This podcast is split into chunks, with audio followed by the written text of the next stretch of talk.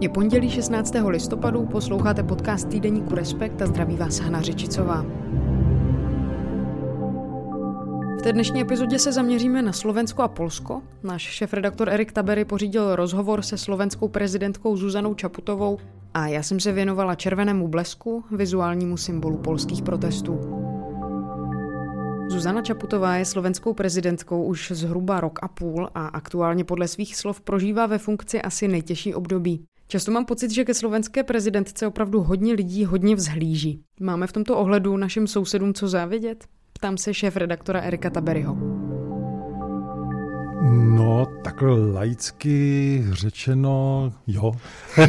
Vnímám uh, pozitívne signály uh, z České republiky a já si to nesmírně vážím a a je to pro mě velké povzbuzení. Já myslím, že vlastně ona má jednu velkou výhodu, která spočívá v tom, že pokud člověk není jako úplně vybočený nějakým extrémním směrem, tak eh, vlastně ten její přístup musí ocenit a podle mě je jedno, jakou politickou preferenci má, protože ona vlastně jakoby splňuje tu roli v tom, že si uvědomuje, že má nějakou zodpovědnost, že to není vítězství eh, jedné političky, když byla zvolena, ale že zastupuje celou zemi a má jí primárně spojovat a ne eh, rozdělovat. A myslím si, že si dala prostě jako velký těžký úkol, který je těžší, než si asi většina lidí myslí, protože spousta lidí asi to může číst jako nějakou třeba opatrnost nebo že se věnuje eh, spojování lidí víc, než aby prosazovala nějakou agendu, ale prostě ona ctí tu pozici. A my víme, jak eh, nebezpečné je, když politik eh, tu pozici nectí a chce si určovat vlastní agendu, vlastní pravomoci, eh, a, což dělá vlastně český prezident Miloš Zeman. Takže v tomto ohledu si myslím, že Slovensko má mm, rozhodně hlavu státu, na kterou může být hrdé a která pomáhá Eh, té společnosti i teď v těch docela těžkých časech. Ty říkáš, že se vlastně víc věnuje stmelování společnosti, spíš než aby prosazovala třeba nějakou agendu. Jak ty vnímáš vlastně roli prezidenta nebo prezidentky, zvlášť třeba po tom, co jsme tady přednedávnem měli poměrně bouřlivé volby v Americe a podobně? Já myslím, že to je klíčová vlastně otázka. Ono jako v mnoha ohledech by se dalo říct, že vlastně pozice prezidenta, teď mluvím o eh, zemích jako je Česko nebo Slovensko, ale i třeba Rakousko, kde je e, e, sice přímá volba, e, ale de facto ty pozice jsou zbytečné. Kdybychom to jako úplně přehnali, tak by se zdálo, že vlastně ty pravomoci se dají rozpustit na jiné instituce a fungovalo by to dál. Pochopitelně Amerika je trochu jinde, protože to je prezidentský systém. Byť si myslím, že se, jak jsem říkal, jako by, by se ta pozice dala zrušit, tak já, a dokonce jsem to i někde psal, tak si myslím, že samozřejmě smysl má nějako, v nějaké symbolické rovině tradici a tak. Ale hlavně, myslím si, že přesně teď je ta situace úplně ukázková, kdy, to myslím kvůli jako pandemii, kdy ta role prezidenta nebo prezidentky prostě může být úplně klíčová. Je to dáno tím, že to je vlastně v tom systému jediná instituce, která stojí na jednotlivci. My jinak máme vlastně kolektivní řízení, ať jsou to obě komory parlamentu, ať je to vláda. Když vezmeme ústavní soud, kde vlastně i ten předseda vlastně nemá větší pravomoc víceméně než ten zbytek uh, uh, soudců, všude je vlastně tam nějaké kolektivní rozhodování. To znamená, ta, ta, ta hlava státu má silnou symbolickou rovinu a o to větší vlastně má možnosti s tou společností, řekněme, pracovat Eh, mentálně, psychologicky a obracet se k ní s nějakou agendou a, a tak. Bohužel, myslím si, i v tom prezidentském systému ve Spojených státech nebo u nás, třeba eh, Miloš Zeman, oba vlastně mají, měli ten přístup, že primárně, kdo není můj volič, tak je eh, buď to idiot, eh, abych používal slovník eh, Miloše Zemana, nebo že je nepřítel, že ho asi jako nemám zastupovat, on se, oba se vlastně vysmívají těm eh, stoupencům té druhé strany, což je podle mě nebezpečné, protože to jako rozehrává nenávist, prohlubuje spory a neumožňuje řešit eh, problémy. Zuzana Čaputová k tomu přistoupila jinak a bere to tak, že vlastně ta její role je dodávat naději, pocit sounáležitosti z té společnosti, takže eh, vlastně má, bych řekl, jako z mého pohledu takové jakoby dva směry. Jeden je, řekněme, ve vztahu k té veřejnosti, takže ona byla hodně, ať už přímo nebo prostřednictvím jako digitálních platform, v kontaktu s lidmi, ať už to byli lékaři, policisté, hasiči, seniori, děti. Některá ta videa se dají najít vlastně na internetu a když si člověk jakoby na ně podívá, tak vidí, jak pro ty lidi je důležité, že mluví s hlavou státu. A, a že tam cítí, že ten stát projevuje, to je strašně důležité, že projevuje zájem o jejich těžkou situaci, že je vidí. To je strašně důležité. V Česku se to obecně jako mimořádně podceňuje na všech úrovních řízení státu. A Eh, Zuzana Čaputová si tohleto uvědomuje a tuhletu roli sehrává a potom druhá role je, že eh, se snaží vstupovat eh, do té debaty tak, aby se neporušovala vlastně jako nějaká základní práva, aby to bylo v kontextu ústavy, protože všichni víme, že ta doba vystavuje celou řadu našich práv e, nějakým testům. Je to samozřejmě nová situace, pokud jde o, o situáciu v spoločnosti alebo spoločenskú klímu a atmosféru, pretože eh, všetci čelíme novému a neobvyklému pocitu ohrozenia, ohrozenia zdravia. No už to jenom, že se nemůžeme pohybovat tak, jak bychom chtěli všude. Musíme mít eh, něco jako teď prostě na tváři, roušky a tak dále. To je všechno nějaký vstup toho státu do našeho prostoru. A to je vždycky strašně citlivá situace. Takže podle mě ona jakoby dobře čte svoji roli. Myslím si, že v tomhle tom vlastně pokračuje i v tom, co vlastně zahájil Andrej Kiska, se kterým, jsem dělal také rozhovor, tak vlastně on taky mluvil v podobném duchu, eh, že si uvědomuje, že prostě je tam nějaká role, která toho jednotlivce přesahuje. Eh, Miloš Zeman to má naopak. Já jsem centrum všeho a všechno má být uspůsobené mému zájmu, což jako jeho primární politika. Samozřejmě vedle toho ještě vstupuje ta druhá, ale vlastně ta veřejnost si to už s tím zvolila. Zvolila si nemocného muže, který už nemá síly na to, aby té zemi sloužil tak, jak by měl. Takže my mu, jsme mu zařídili dobrou péči a občas někde vystoupí s nějakým krátkým projevem nebo že, že někoho jmenuje a to je konec. To znamená, neplní takovou roli, jaká by měla být, ale prostě ta veřejnost si ho s tím zvolila, to se nedá nic dělat. Dostali jste se třeba v tom rozhovoru se Zuzanou Čaputovou, jistě máme tady nějaké její role, tedy něco, co ona pro tu společnost představuje, jak se aktivně zapojuje do toho dění a podobně. Jak ona se třeba v tady téhle situaci cítí? Dovedeš to nějak popsat nebo přiblížit?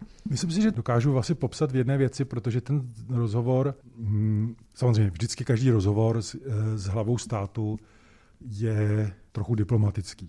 Takže člověk samozřejmě může číst mezi řádky a tušit, že na některé věci by ty hlavy státu rádi odpověděli trochu jinak, ale právě, že ctí tu roli.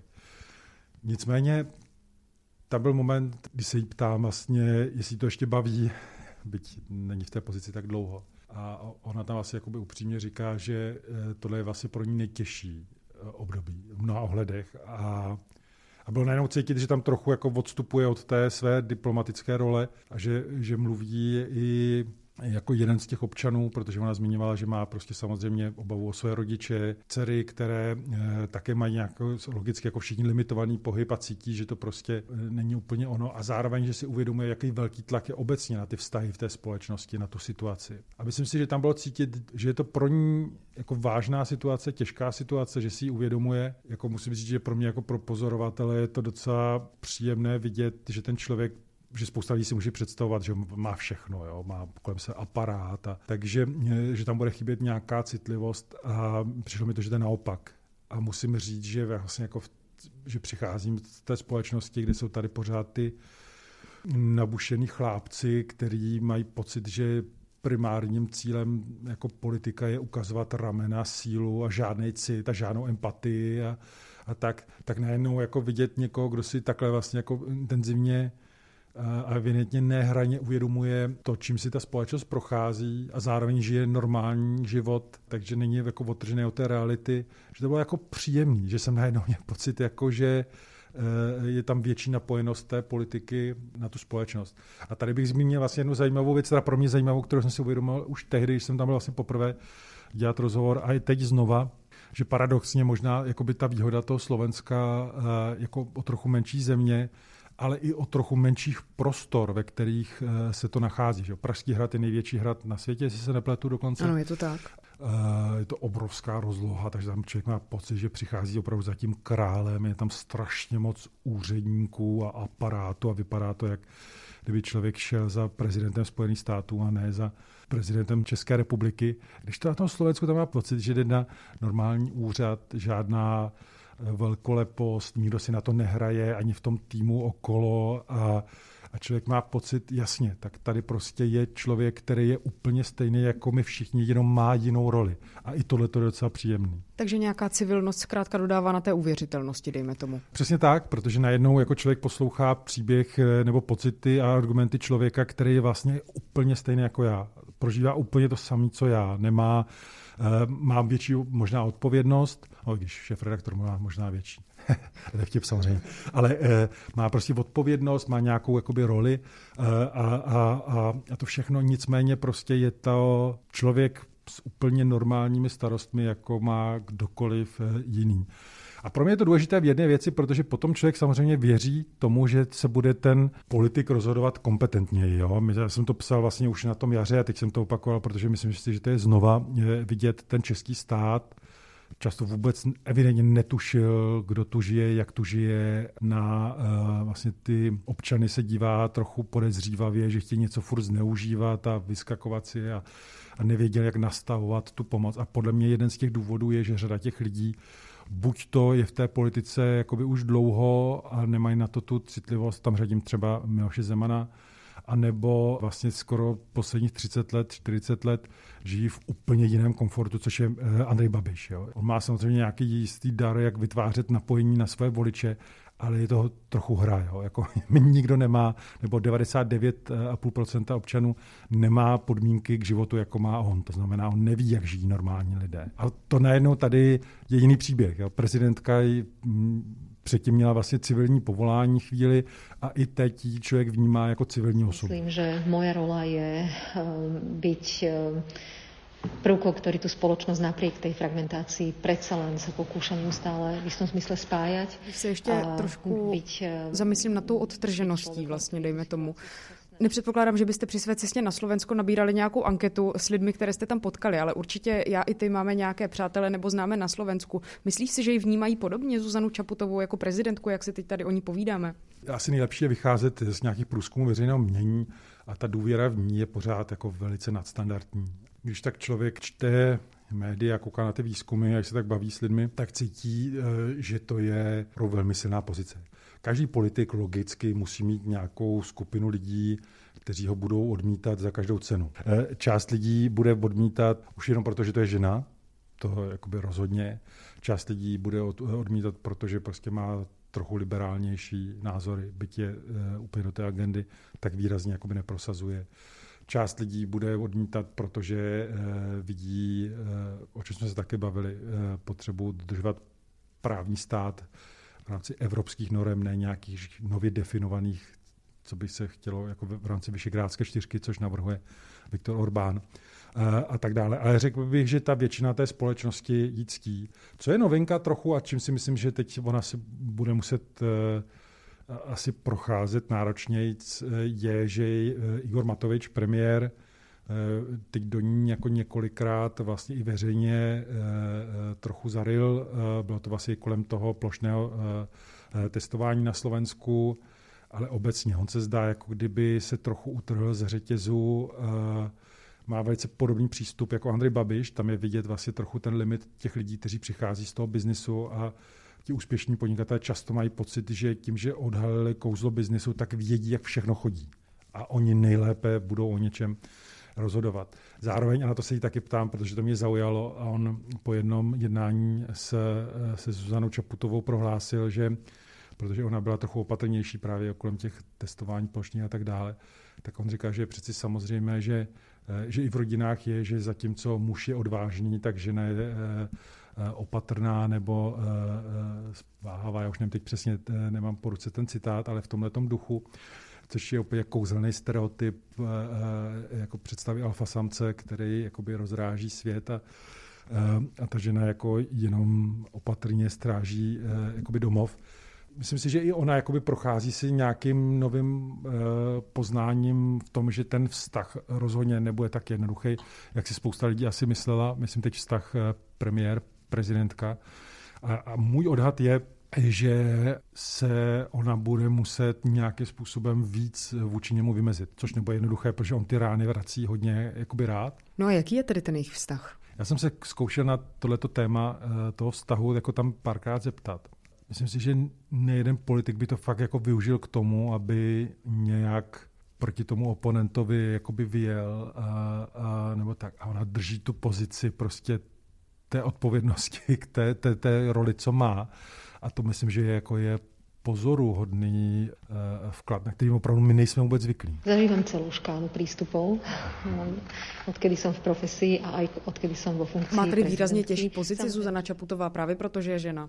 Taky jsem se na to ptal, ona má takovou jakoby, výhodu v tom, nebo uh, evidentně ona nechce vypadat, jako jestli stěžuje nebo že naříká. Což... No jistě, ale pokud eh, různá média, nejenom ta bulvární, dost často řeší eh, ne to, jak jsem se kde rozhodla, ale co mám na sobě, nebo jestli mi rouška ladí se šaty, tak si myslím, že to může být eh, dost často konfrontace, která je poněkud nepříjemná. Rozhodně. Já myslím, že ona má uh, takovou jakoby výhodu, že, že aspoň já jsem o tom přesvědčen, že to je jako silná žena. Můj odhad je, že se spíš jako nad tím jako pobaví, nad těma jakoby představama a jakoby jde, jde dál. Vlastně tam i v jednom tom citátu jsem se ptal právě na ten výrok Igora Matoviče, tak ona to vlastně jakoby říká, že ona se tím letím prostě nenechá rozhodit nebo vnitřně nějak jakoby zžírat. Pre mňa je, že pokiaľ si ja tento typ oslabenia, ak by tam smeroval nejaký signál, nepripustím z dôvodu eh, svojej ženskosti, eh, tak ho neprežívám. Myslím si, že je to dále tím, to, co vlastně zažívá drtivá většina žen, když jsou ve veřejném prostoru už delší dobu tak prostě se s tím tím potkávají. Jako tam,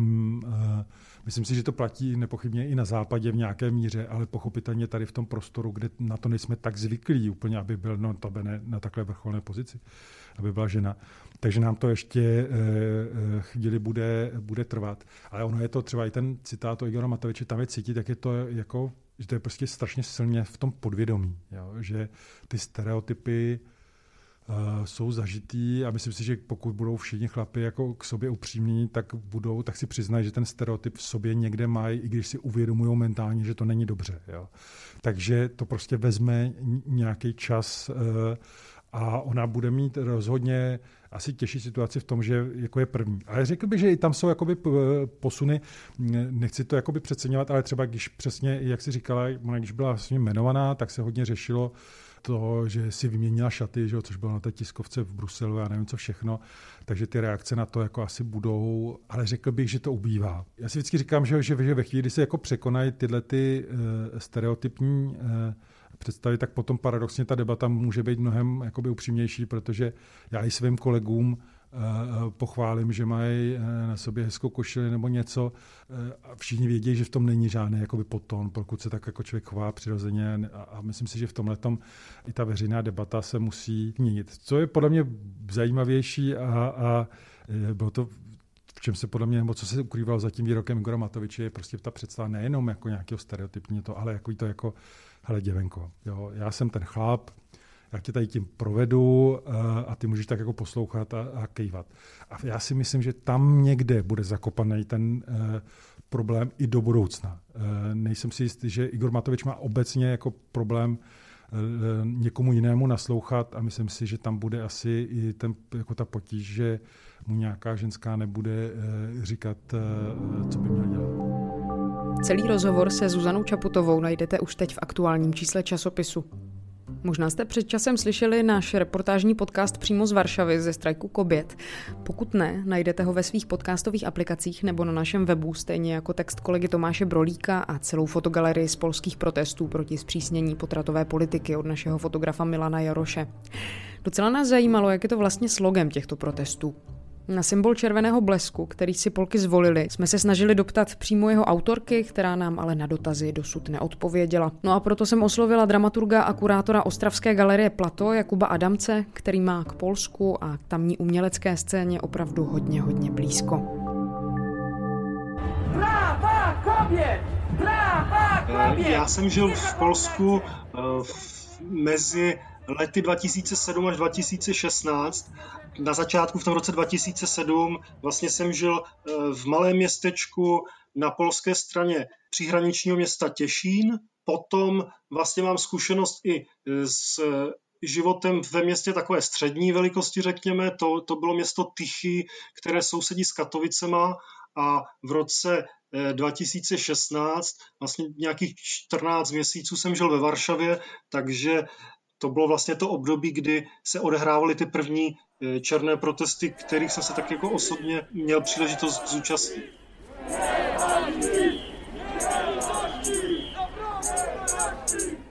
Pojďme se tedy podívat na to logo těch protestů. Proč vlastně tenhle motiv zvolili? Motiv toho blesku e, zvolili v podstatě už v roce 2016, kdy začaly ty první protesty, tehdy nazvané jako černé protesty. A v tom roce 2016 e, eh, vlastně šlo teprve o nějaké návrhy změn v zákonu, který se týká vlastně těch potratových zákonů. Uh-huh. A kdo je autorem nebo autorkou toho motivu? Autorkou tohoto motivuje Ola Jašonovská, což je grafická designerka, feministka, také pracuje na, na úřadu hlavního města Varšavy a zvolila si tenhle symbol, protože e, je univerzální. Rozumějí mu lidi, lidé kdekoliv na světě.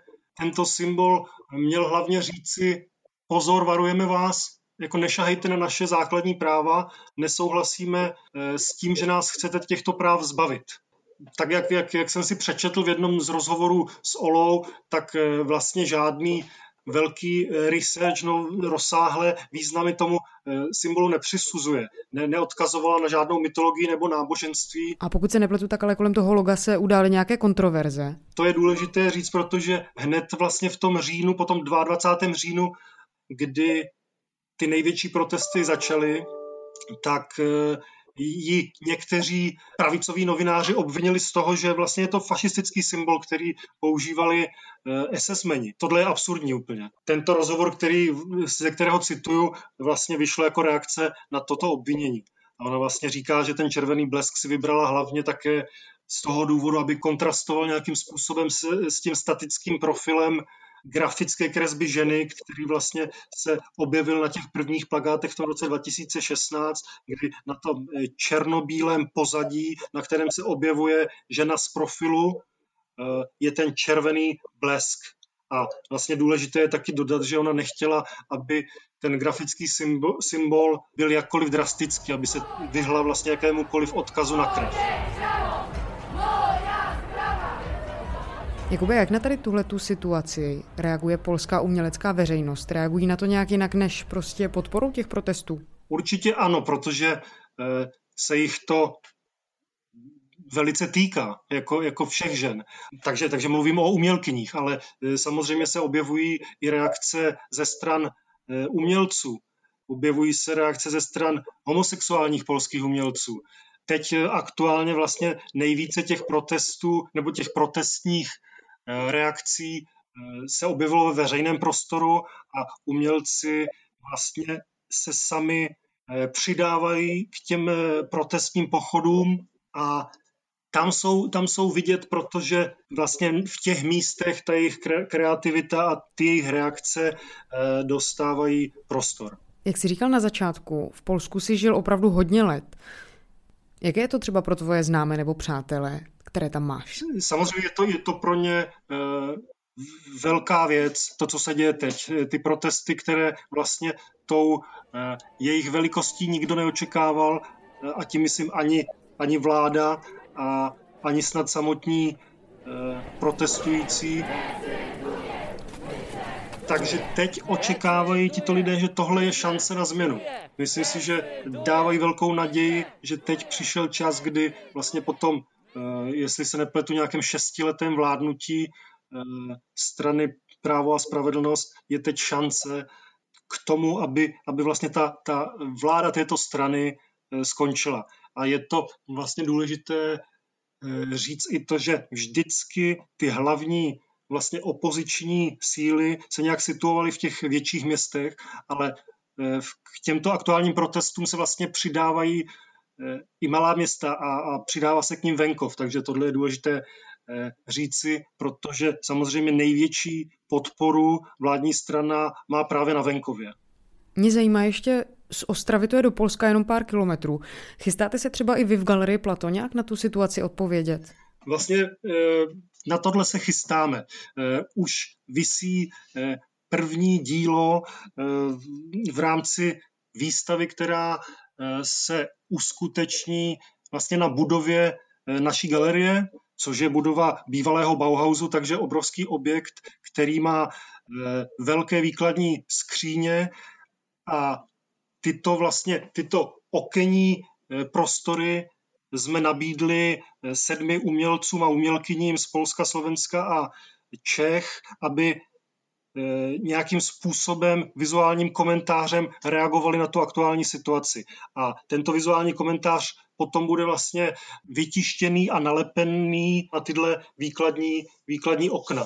Takže první už visí a zhruba do konce listopadu by měl vyset komplet těch sedmi děl. Takže tímto, tímto se vlastně eh, Plato přidává nebo podporuje tyto protesty minulých týdnech jste od naší kulturní redakce slyšeli tipy na to, co číst nebo poslouchat a tentokrát je uslyšíte ode mě. Já jsem si nedávno na stránkách nakladatelství Host všimla druhého vydání novely Jiřího Hájíčka Zloděj zelených koní, podle které je natočený i stejnojmenný film. Ty vole. Pavle?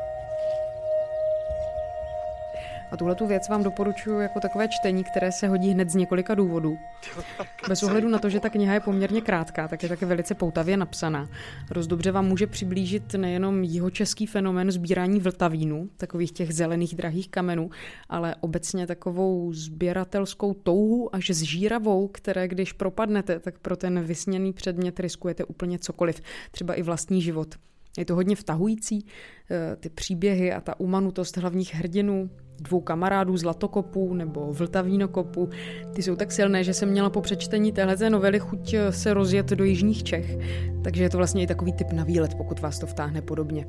No a jestli si chcete k pobytu doma nebo právě třeba na tu cestu do jižních Čech něco poslechnout, zkuste novou nahrávku kalifornské nejenom ambientní hudebnice Emily A. Sprague, jmenuje se Hillflower Fog a v šesti skladbách uslyšíte Ona sama říká meditaci u modulárního syntezátoru, ale na mě to působí spíš tak, jak si představuju, že zní hvězdné nebe, výhled na noční oblohu s měsícem v úplňku nebo třeba západ slunce na horizontu. Emily v hudbě hodně řeší svůj vztah k přírodě a vymýšlí si prý různá mystická zaklínadla a kledby, které potom posílá ven právě pomocí své hudby. A pokud vám to připadá až moc romantické a ezoterické, tak jste asi ještě neslyšeli její kapelu Florist. We come in through the morning a více toho do dnešního dílu už opravdu nevejde. Na stáncích a v trafikách najdete aktuální číslo časopisu, stejně tak jako na webu Respekt.cz. Díky moc, že jste nás poslouchali. Poslouchat můžete dál v podcastových aplikacích, můžete nás odebírat i ohodnotit. A pokud se vám v podcastu něco líbí, nebo třeba vyloženě nelíbí, můžete mi o tom napsat na řičicová zavináč Respekt.cz. Těším se za týden.